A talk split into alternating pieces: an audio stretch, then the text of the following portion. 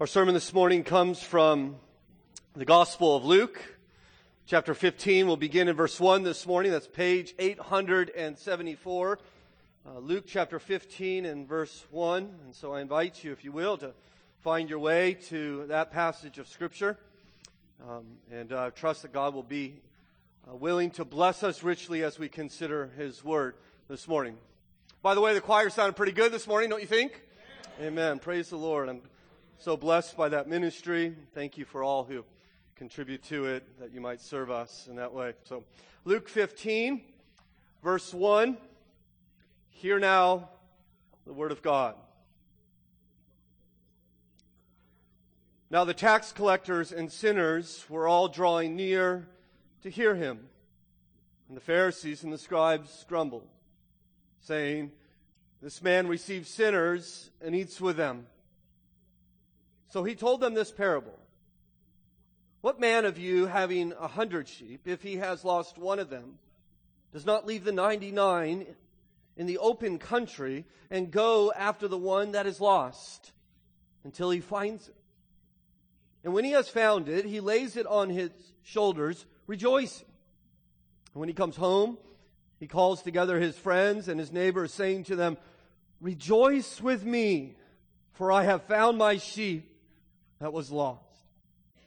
Just so, I tell you, there will be more joy in heaven over one sinner who repents than over 99 righteous persons who need no repentance.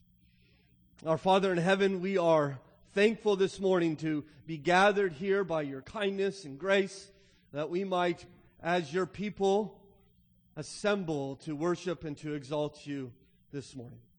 We are thankful, Father, for the opportunity we have already had to praise you and to pray to you and to hear your word read. And now, Father, uh, we ask you in your kindness to us that you would help us to see the simple story before us, teaching us the profound and uh, uh, life changing truths that it gives. We want uh, to be changed today. We want to be transformed increasingly into the likeness of Christ. We want, Father, to repent of the sin and idols in our lives. And we ask that you, by your Spirit, will come and help us as we consider your word to us. For we pray it in Christ's name. Amen. Well, have you ever lost something valuable? Your wallet, keys, right? Uh, um, you, you, something's really important to you. You search everywhere for it, right? You're, you're frantically trying to find it. Maybe a piece of jewelry, maybe a, a credit card, maybe a child, right? right? You, you, ever lost a child? That, I'll tell you, that's no fun. Uh, losing. I can't tell you how many times I've lost a child. And, and I know some of, some of you are saying, how can you, how can you lose a child? And the reason why you don't understand how you can lose a child is because you've never had a child, right? And, and all of us who've had children realize they are very sneaky people and, um, and they are uh, easily lost. In fact, we lost uh, a child just a number of months ago. Um, we lost our four year old for about two hours, which is a lot of fun, let me tell you. Um, we, we searched the house and we, we searched the woods out back and, and we searched the pond in our neighbor's property and we searched the 10 foot waterfall that was down our gravel road and, and we searched and searched until we finally found the little guy hiding in the back of my truck parked at the mechanic. Um, and, and I, I can't tell you, right, um, you know, you know what, what happens to you when you, when you find a child in this situation, it's very interesting, isn't it? Because you have this intense desire to throttle the child, right? Which is only overcome by an even greater desire to embrace the child. It's this fascinating mixture of anger and love, right? relief, right? joy, celebration. And we see a bit of that in this passage before us, don't we? We see the lost. We see them being found. And we see the joy that accompanies their homecoming. The Bible tells us in Luke chapter 10, 19 and verse 10, this is the great purpose statement in Luke's gospel. You know it. The Son of Man came to seek and to save that which is lost. That's what we see here in this passage. But before we even look at Luke 15, just look up a couple verses earlier. This is in Luke 14, verse 34. We considered this, I think, about three weeks ago. Remember when Jesus taught us this very difficult teaching, and he concluded it by saying, Salt is good, but if salt has lost its taste, how shall its saltiness be restored? It is of no use either for the soil or for the manure pile. It is thrown away. And then he says, He who has ears to hear, let him hear. So this is what he's teaching the, the cost of becoming his disciple. If you want to follow me, it's going to cost you more than you ever realized. And he says, so, so some of you are able to hear. He who could hear, let him hear. And then we read the very next verse in chapter 15 and verse 1, and we read, now tax collectors and sinners were all drawing near to hear. Who's becoming his disciples? But sinners, rebels, lovers of money, lovers of, of wickedness coming to Jesus. They're even eating with him, according to verse 2. And the Pharisees and the scribes grumbled, saying, This man receives sinners and eats with them. He's breaking bread with them. He's fellowshipping with them. In other words, the banquet of God's mercy, which we considered in Luke 14, has already begun.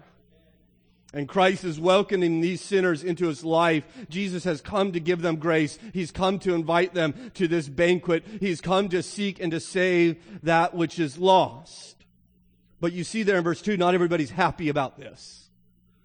In fact, the, the very people who are in the, the position, the greatest position to offer sinners the grace and mercy of God, instead chose to give them judgment and scorn. The Pharisees hated this. Verse 2 tells us, and the Pharisees and the scribes grumbled. They, they muttered, What's he doing? Why is he spending his time with them? He should be spending his time with us. Why is he with all these sinners? Why is he with the, the prostitutes and the pimps and the drug addicts and the, and the tax collectors? Why is he spending his time with them? He, and they thought he's approving their sin by his association with them. And this was all, you see this throughout Jesus' ministry, the religious class constantly turning their back upon the people who are so desperate for their help. But this is not the first time it happened. This has been going on as long as God has had his people. Tom read for us from Ezekiel 34. But if you would have began in verse 2, you would have heard these words. Prophesy against the shepherds of Israel prophesy and say to them, Ah, shepherds of Israel, who have been feeding yourselves, should not shepherds feed the sheep? The weak you have not strengthened, the sick you have not healed, the injured you have not bound up, the strayed you have not brought back, the lost you have not sought. My sheep were scattered all over the face of the earth with none to search for them.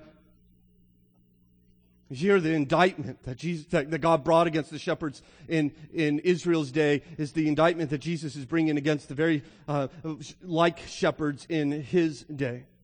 God says, You're not searching for my sheep. Why are you not looking for them?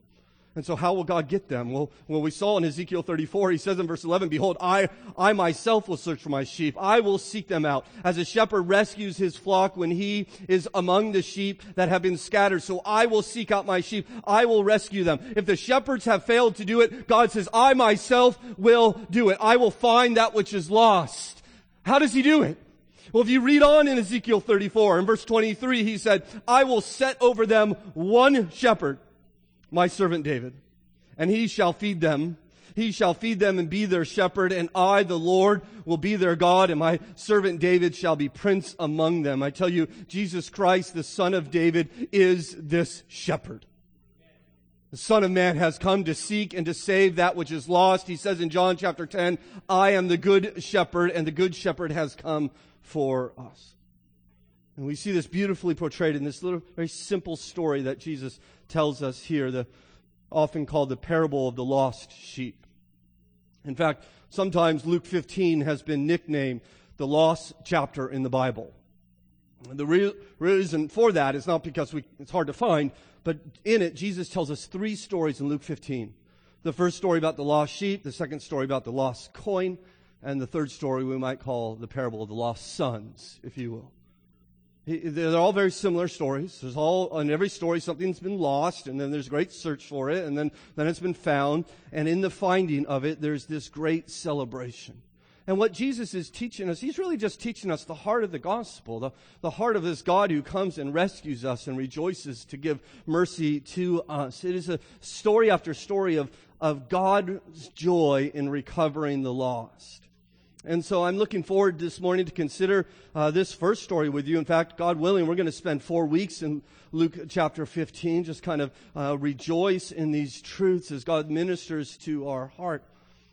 And one of the things that I've been praying for, uh, to be perfectly honest, I'll just let you know, the, um, before we even begin, if you will, in in this story, is I, I have been praying. I wrote this sermon about maybe about a month ago, and I, I have been praying um, that that those of you who today who come into this room, and I know, I know they are here. I, I don't I don't have you identified, but I, I I feel convicted in my heart that you're here.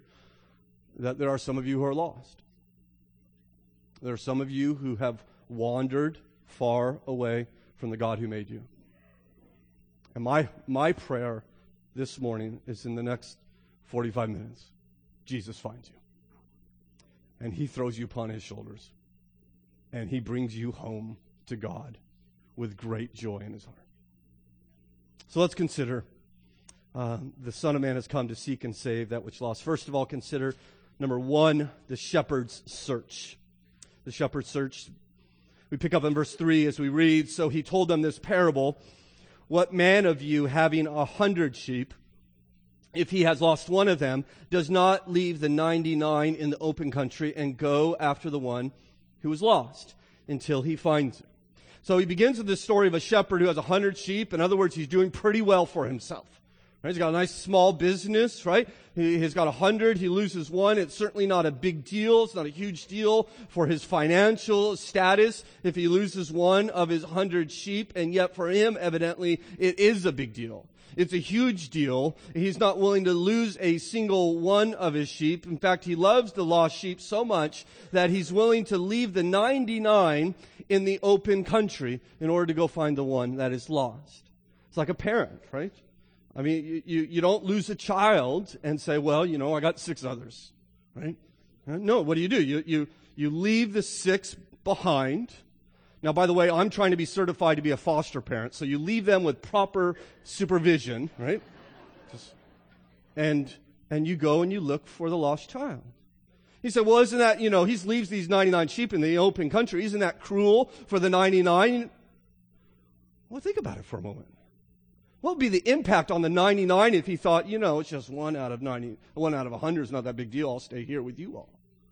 Then he teaches all the other 99 that if we get lost, you know what's going to happen. He's not coming for us. No, he shows his love that he's willing to leave the 99 to go and look for that, that lost one. The, the shepherd will pay the high cost to go and find it. And so you can imagine this shepherd walking for miles and combing the hills and looking around every bush and bramble until he finds what Jesus says, until he finds it, until he finds that which is lost. He goes and searches for the sheep. Now there's a couple reasons why he has to search for the sheep.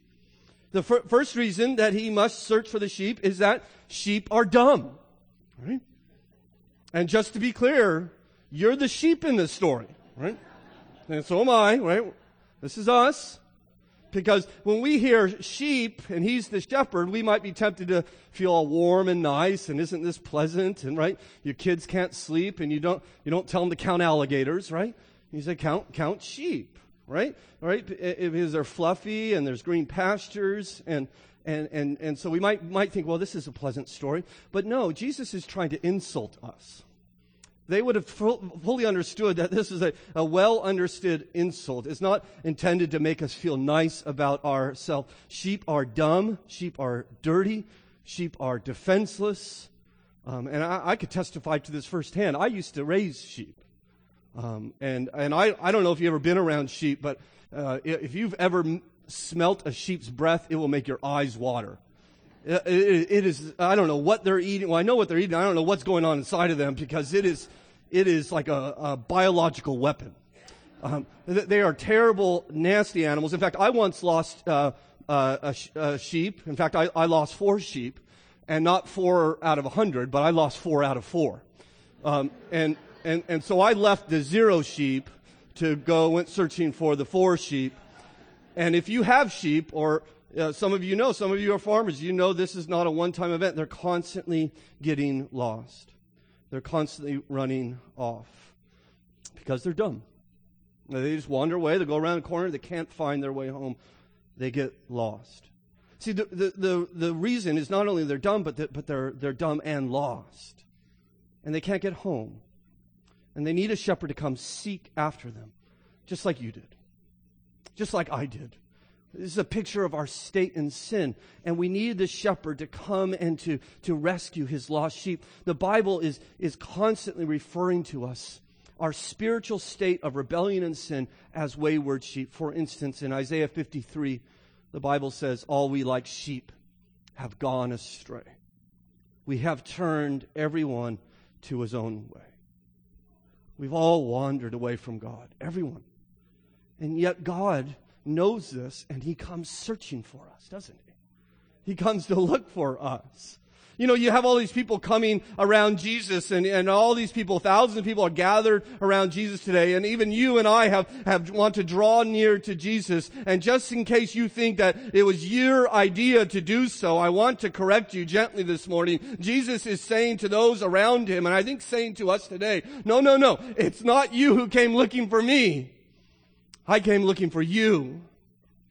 He, and in doing so, he fulfills uh, Ezekiel 34. He says, I will search for the lost. I will bring back the strays. I will bind up the injured. I will strengthen the weak. I will search for my sheep. I will rescue them from all places they were scattered. I will save my flock and they will no longer be plundered. This is what he has promised to do. He is going to search for the sheep. In fact, he, I think he told us as much in Luke uh, 14.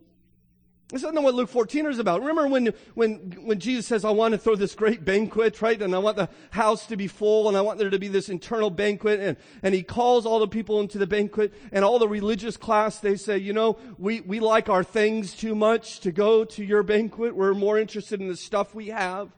We like our cows and our fields and our wives and we don't really care about what you're offering. And so what does he do? He goes what? Searching. He goes looking. He says, okay, bring in the poor. Bring in the crippled. Bring in the single mom. Bring in the drunk. Bring in the tax collector. Bring in the sinners. Go out the highways and the edges that, that you might bring the lost into my banquet. I want to eat with them. I want to celebrate with them. I want my house to be filled. Find the lost and bring them in, he says, because God searches for sinners. He loves to save that which is, lost. And his search is relentless. The lost must be found. The house must be full because God loves to save. I, I tell you, praise God that He looks for sinners like you and I. My brothers and sisters, where would you be if God did not come looking for you? Where would you be if He did not search for you? I wonder, how, how did He find you, Christian? What, what, what, what if you gather today? Maybe you grab a family for lunch and you just get together and sit around the table and you break bread together and you just testify. Where was I? What was I doing? God found me. You share how He searched and, and found you, and, and you be thankful, eternally grateful. He seeks the lost, and He not only sought us, but He continues to seek, doesn't He? He seeks, in fact, through us. I want you to notice the Pharisees' kind of heart was to separate themselves from the wicked, to, to get, a, get, get around people just like them, right? To avoid people like that. Jesus seemed to do the exact opposite, didn't he? He's constantly with people who didn't think like him and didn't believe like him and didn't act like him. I wonder, my brothers and sisters in Christ, who are you more like? Are you more like Jesus in this, or are you more like the Pharisees in this? You even see how he begins this story in verse 4. It's, it's a question, isn't he? He says, What man of you? In other words, suppose one of you were in this situation. Wouldn't you go and look for the lost? Wouldn't you seek the lost? And yet I've read the, that the average American evangelical Christian within two years of, of coming to Christ has no meaningful relationships with people outside of Christ. And yet Jesus is seeking them. He's, he's eating with them. Are you eating with non believers? Are you spending time? Are you building relationships? Are you seeking to, to, are you seeking them out as Christ has sought you? How does he seek them out? He does so through you and I. I have a pastor friend who I was speaking to about a month ago, and he said he and his wife joined a gym had a gym membership, not because they liked to work out, simply because they, they were searching for the lost. And they, they thought that we would go there and develop relationships with people. And, and he was testifying how they had been there for months and were somewhat disappointed about the quality of relationships in which they were forming with those people in the gym until one Sunday about two months ago, this couple from the gym showed up at his church, just blown away. And he says, you know, what are you guys doing here? And, and they said to him, you know, we, we've, we've been watching how you and your wife interact. And you've, you've said a couple things to us, and it's just got us thinking about maybe we're missing something in our life. And we know you pastor this church, and so we're, we're coming to find out what is it we're missing. Right? But that doesn't happen unless you actually intentionally are seeking, unless we're going after the lost, as Christ has gone after you. The shepherd's search. Consider, secondly, the shepherd's work. The shepherd's work is recorded in verse 5. And when he has found it, he lays it on his shoulders rejoicing. So you notice it's not enough that he seeks the lost or call the lost or even find the lost. He can't even lead the lost home. He what? He carries the lost home. He hoists the hundred pound sheep upon his shoulders and carries it home. In other words, he does all the work necessary in order to bring the lost back into the fold. I would uh, suggest to you that this is a picture of his love. I like how one pastor put it. He said, once he found his lost sheep, the shepherd draped it around his neck, firmly grasped its four legs in front of him, and started his long trek home. Here's a relationship of astonishing intimacy, he writes. Exhausted by its struggle in the wilderness and too weak to walk back home, the sheep has found safety and security in its shepherd's arms. This is a picture of the loving tenderness and the care in which the shepherd works to bring us all the way back home. It was, by the way, a very powerful image in the early church. The earliest Christian statue that we have ever found, dated back to the third century, is simply a statue of a shepherd with carrying a sheep on his shoulders. This testifies to us of, of God's love for us. You see, this parable tells us a couple things. It tells us uh, that we are, first of all, utterly lost, right? But it also tells us we are utterly loved. It tells us how loved we are, that Jesus takes the lost and hoists it upon his shoulders and carries them home. He carries them. David said as much in Psalm uh, 28. Save your people, he said. He prayed to God. Be their shepherd. Carry them forever. Or Isaiah 46, even to your old age and gray hairs, I am he, I am he who will sustain you. I have made you. I will carry you. I will sustain you. I will rescue you, God says. God carry us, carries, carries us all the way home. And I, the reason I'm laboring on this point is I want you to understand how different this is from all the other religions in this world. All the religions of this world say, here's the rules to follow. Here are the rituals to keep. And here's, you confess to this person, do it this time, and he tells you to do that, or you bow and you pray in this direction this time, and you do this many times a day, and you do this and do that and do this. Right? Here, here, here are all, this is the heart of all religions. Here's the advice, here's the counsel, here's the, uh, the, the instruction, here are the rituals you need to do. In other words, all religion agrees we're lost. And then the religions come and says, okay, now clean yourself up. Get your act together. And religion comes and gives us a couple pointers, gives us this advice and instruction. This is what you need in order to get home. As one individual says, religion, all religions of this world except Christianity, treats you like a dog. A dog can find its way home, can't it? I, have read stories, dogs hundreds of miles away. And somehow they are able to, to get home, right? You find a lost dog, what do you do? You point, you say, go home. Or at least the dog will follow you home. But the gospel is not, if you will, just to carry on this illustration, we are not dogs, right? The gospel is we are sheep we need to be rescued. Because a sheep goes around the corner and it doesn't know how to get home. Right? And you can't point your, I've tried this by the way, you can't point to a sheep and say, go home, because it runs the other way. Right? Right? The, the sheep, in other words, contribute nothing to their salvation. The shepherd must throw it upon his shoulders and he must carry it home. There's no cooperation in our salvation. There's no participation that, that you contribute in order to get home. The shepherd must do everything for the sheep. This is why Jesus, oh, this is why God did not send us a teacher to help us. You know, many times people say, well, you know, I think Jesus is a really good teacher. I don't know about the Savior business, but I think he's a good teacher. Next time, by the way, someone says that to you, why don't you just ask them, oh, yeah, what are your three favorite things that Jesus taught? And watch them stare at you in silence. Right? Most of the time, when people say that he's a teacher, they don't even know what it is he taught. But I would suggest to you that Jesus is, did not come as a teacher. Certainly, he taught us. We're reading his teaching now. But he did not come primarily as a teacher right? In fact, God sent teachers one after another, didn't he? And, and the people of God had constantly ignored his counsel, rejected their instruction. They kept pointing us home, and we just kept becoming more and more lost. We needed a savior, not a teacher. We needed one who would come and do all the work to save us. And Jesus says, I'm going after the sheep. I'm coming to rescue you. I'm coming to carry you home. Now, there's a way in which he does this, isn't there? We don't see it in this parable, but we know it from the rest of Scripture. How is it that he carries us? How is it that he, he, he, he rescues us? It's not by putting us upon his shoulders, but by putting his cross upon his shoulders. In order to carry us uh, home, he, he first had to carry the burden of our sin. The prophet Isaiah says, All we like sheep have gone astray. We have turned everyone to his own way. The Lord has laid on him the iniquity or the sin of us all.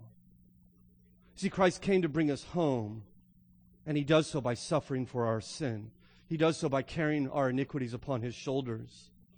The prophet continues by saying that, that our Savior poured out his soul to death, and listen, he bore the sin of many.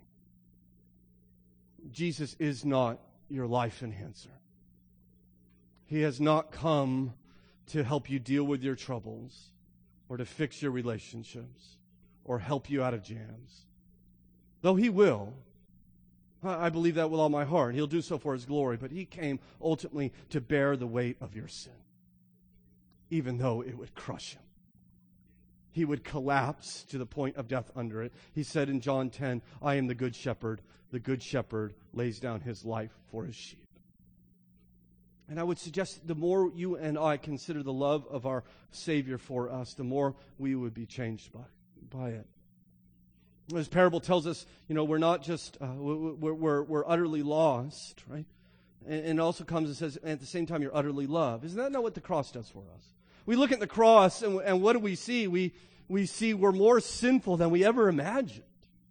We're worse than we ever dared to, to, to imagine. That, that we are so bad that the Son of God has to die for us. We, we, we are, the, the, gospel comes and it puts us in the dirt. And as soon as we go in the dirt, you know what it does? It lifts us up. Because it, at the same time, it not only tells us we are more sinful than we ever imagined, but we are more loved than we ever dreamed possible. Because not, not only would, would, would he have to die for our sins, believe it or not, he is glad to do it. The Bible says, for the joy set before him, he endured the cross scorning its shame. It's out of joy, it's out of love, it's out of delight for you that Christ would come and take your sin and put it upon his shoulders, being nailed to a cross for it. This is who you are, Christian. You are one who has been totally and radically and completely saved by Christ, and nothing that you have done has contributed to that. He has come and done this work. This is our identity. This is who we are. We are, we are not just lost sheep. We are loved sheep. In fact, I, you know, you, I don't know if you have that little title in your, in your Bible right there. I, these, by the way, are not part of scripture. Someone just added those to help us out. I crossed that out. Uh, the parable of the lost sheep. I, my, mine now reads the parable of the loved sheep. I think that's far more important. That God would come and love us this deeply. This is who we are. We're, we were lost, but we are more, we are loved through our lostness, if you will.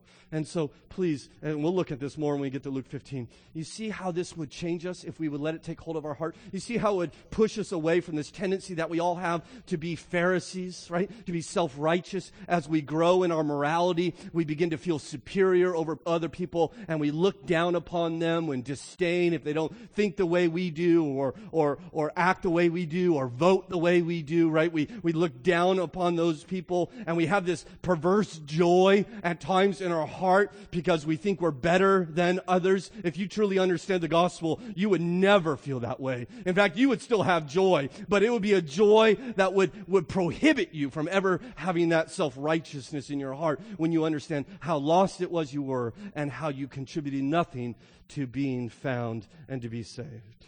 This is what he has done for us. I wonder, have you been found? I remember I was found when I was um, 17 years old. So I walked into a church with hair down my back after I just flicked my cigarette into the church parking lot and walked into this church simply to meet uh, girls of the opposite sex. I had no idea. Uh, well, of course, girls are the opposite sex. That's redundant, isn't it? Right? Okay. Well, I don't know. It's California. This was California, so I don't know what's going on, right? Um, heard for the first time in my life that there's a God who has come and died to pay your sin, and he rose from the dead. He found me. I wasn't looking for him. He found me. And for me, it was like a punch in the gut. It was like he slammed me against the wall. How dare you live the life you're living? In light of every moment of your life, I sustain you, I bless you, I give you lung, uh, air in your lungs. How dare you live in total neglect of me and my commandments? It brought me down in the dirt. And just as quickly he came and ran and said, But I love you. And I love you enough to save you completely. Let me carry you home. Have you been found? Has he carried you home? Right? Has he thrown you upon his shoulders? It doesn't matter how far you are. It doesn't matter what you have done. Jesus says, I will carry you home. It doesn't matter how long you've been astray. This is what he does. God is good at many things, but the thing he is best at is saving sinners. The Son of Man came to seek and to save that which is lost. If you will simply repent of your self rule, of living for yourself, bow your knee to King Jesus and say, Yes, give me grace. I surrender. I believe you are the Son of God who died upon the cross and rose from the dead, and I give my life to you. Have mercy on me. He will throw you upon his shoulders and carry you home, all the way home, and he will do it with great joy in his heart. Consider lastly the shepherd's joy the shepherd's joy.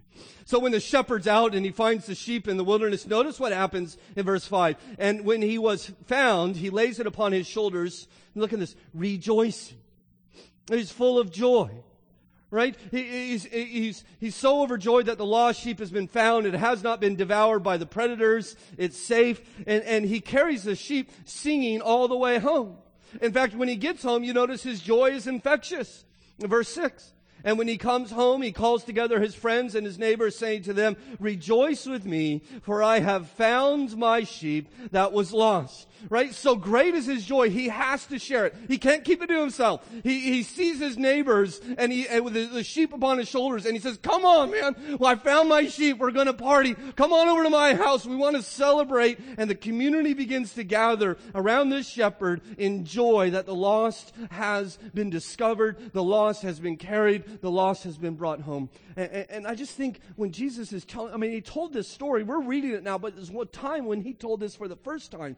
And it was surrounded, as we've already seen, by these tax collectors and these sinners. All right, they're, they're gathered around him. These are people their whole life that all the religious people have told them, you're filthy.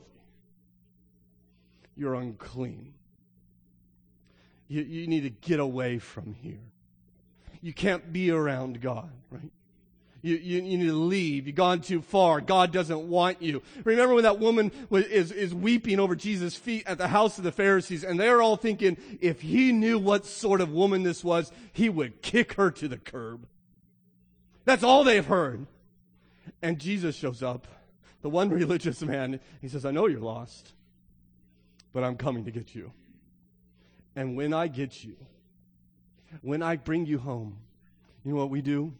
we celebrate. We rejoice.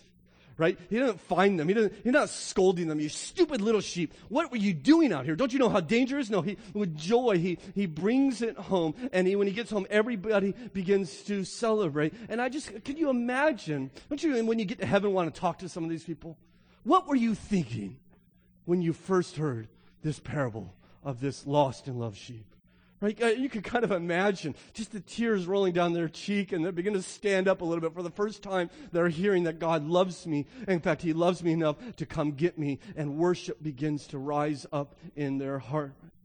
And I don't know about you. Maybe, maybe you, you find yourself that you've wandered away from God and you think that God is, is disappointed. And, and certainly He's grieved over our sin. He's a holy God, by the way. I don't want to minimize this. He hates your sin. But He loves you.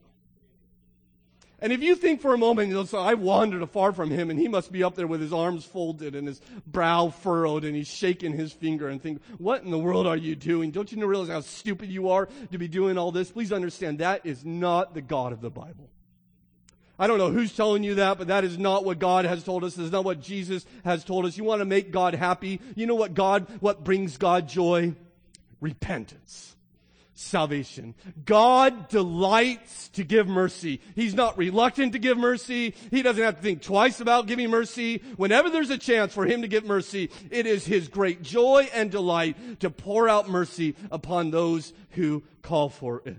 And, and Christian, I, I, there's got to be areas in your life, as there are in my life, that are that are unsubmitted to God. Right? There are idols in our life, aren't there? You know areas of sin in which you're struggling. You want to bring God joy. You want to bring God delight?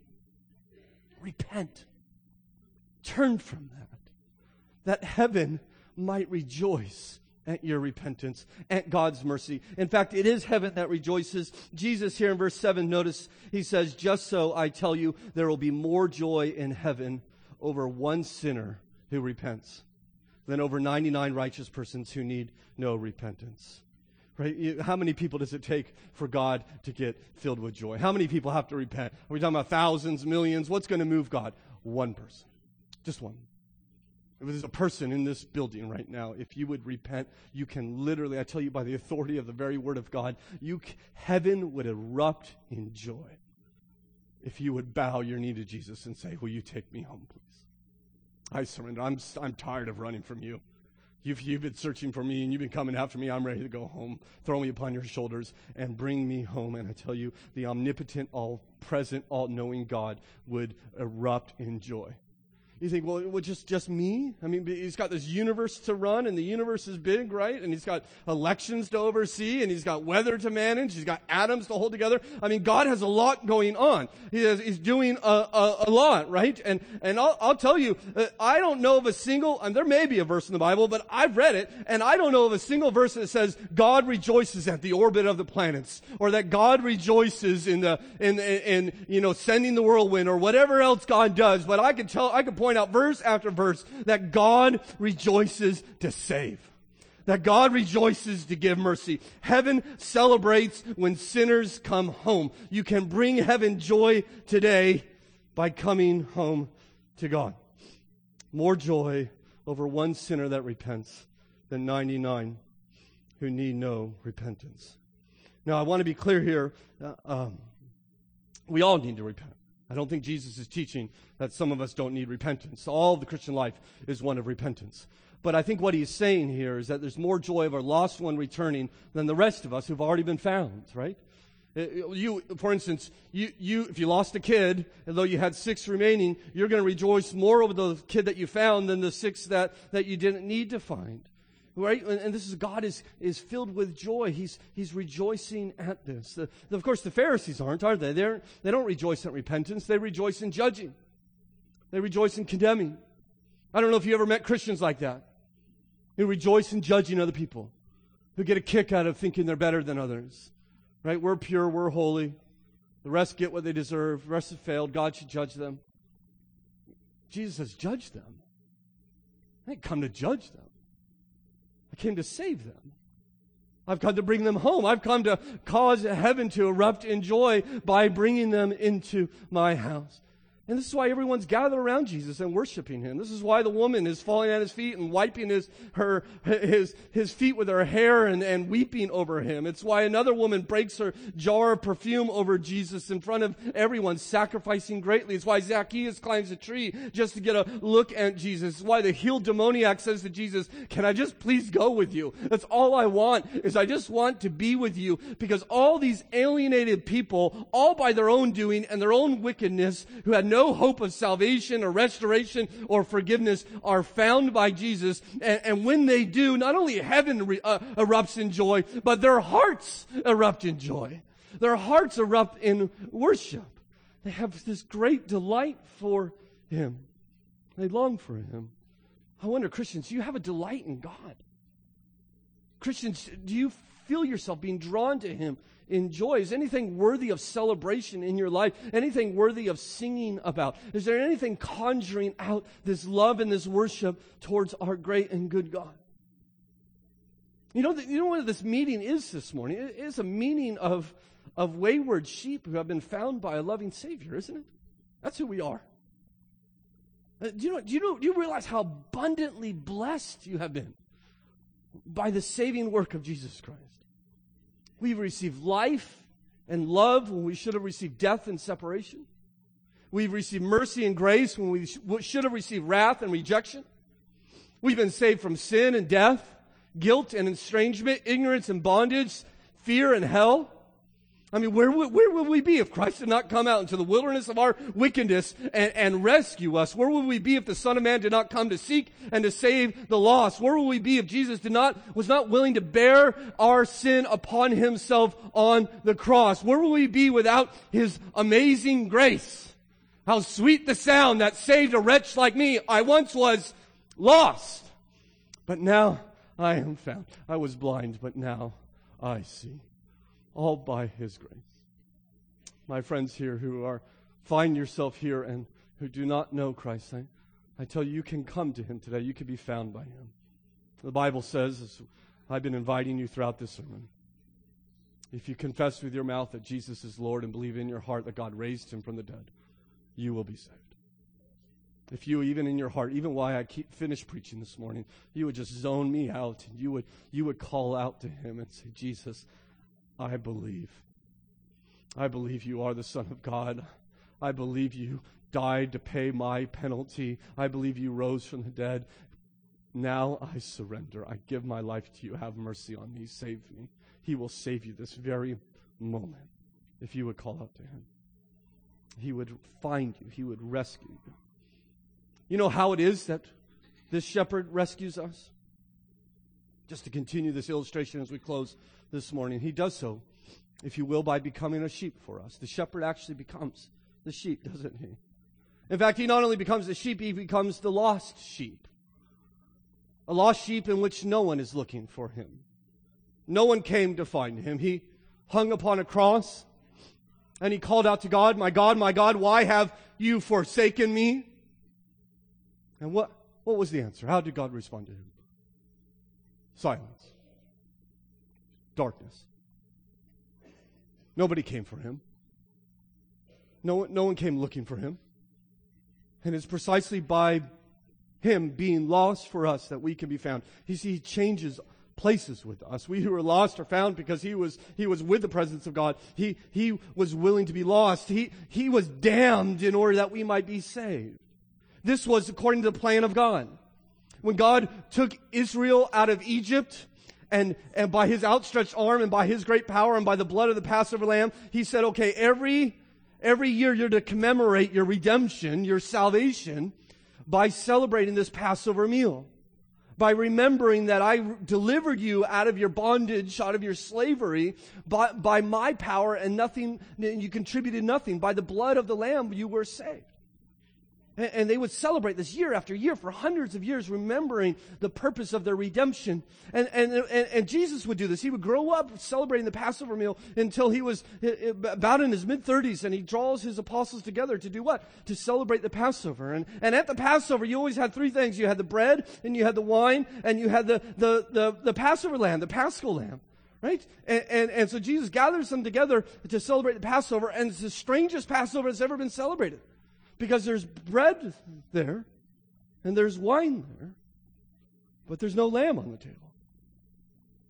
Because the lamb, lamb wasn't on the table, the, the lamb was sitting at the table. He's the lamb. The Lamb of God who has come to take away the sin of the world. That's why we are home. Because our lamb was killed.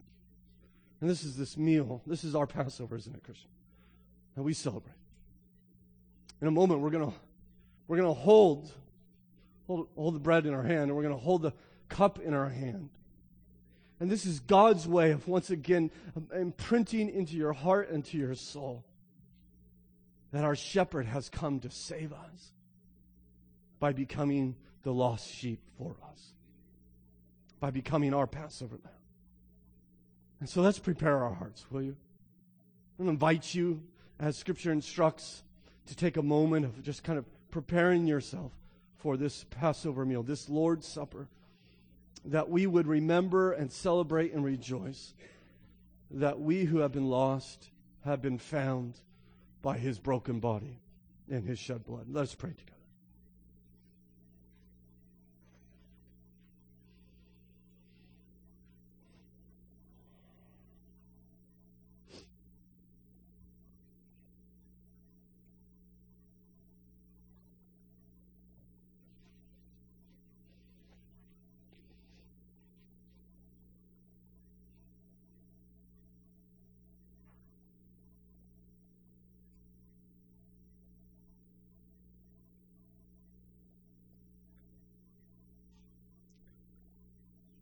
Our Father,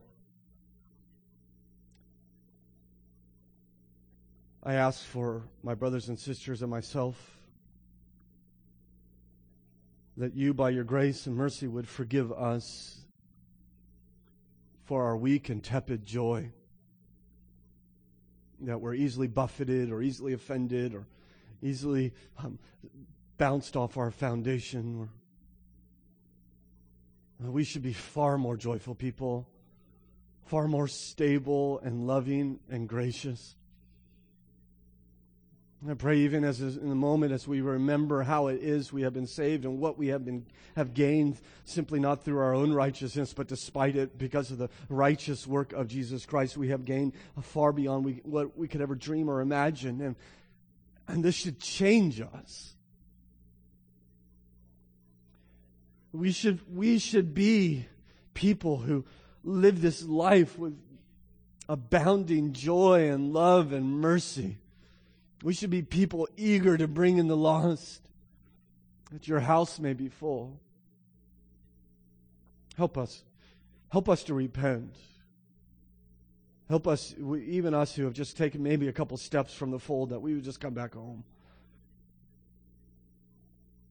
Help this meal to to remind us that even when we fail to do so, we are forgiven by the blood and the body, broken body of our Lord. And you know, Father, our, our heart's greatest desire this morning is that you would bring yourself joy by bringing in the lost. We pray, Father, for our friend here this morning, whoever they may be. Maybe there are many. We pray you know, Father, I, I think you're calling them. I think you're wooing them. I think Jesus is standing right there next to him saying, just, just stop running and I'll take you home. That they would receive that. They would realize how sinful they are, how far they are from their Creator, and yet how loved they are that He has come for them. That they would call out to you even now, I believe Jesus is the Son of God. I believe he died. I believe he rose again, and I surrender my life to him. Save me. It's just that heart of faith, Father, that you would teach them. It's simply a heart of faith. It is not work. It's not cleaning yourself up. It's not love. It's not doing good. It's not any ritual. It is simply responding to your gospel, your good news in faith, saying, I believe it. I surrender. Save them now. Bring, let, let heaven erupt in joy because of what you do in this room this moment.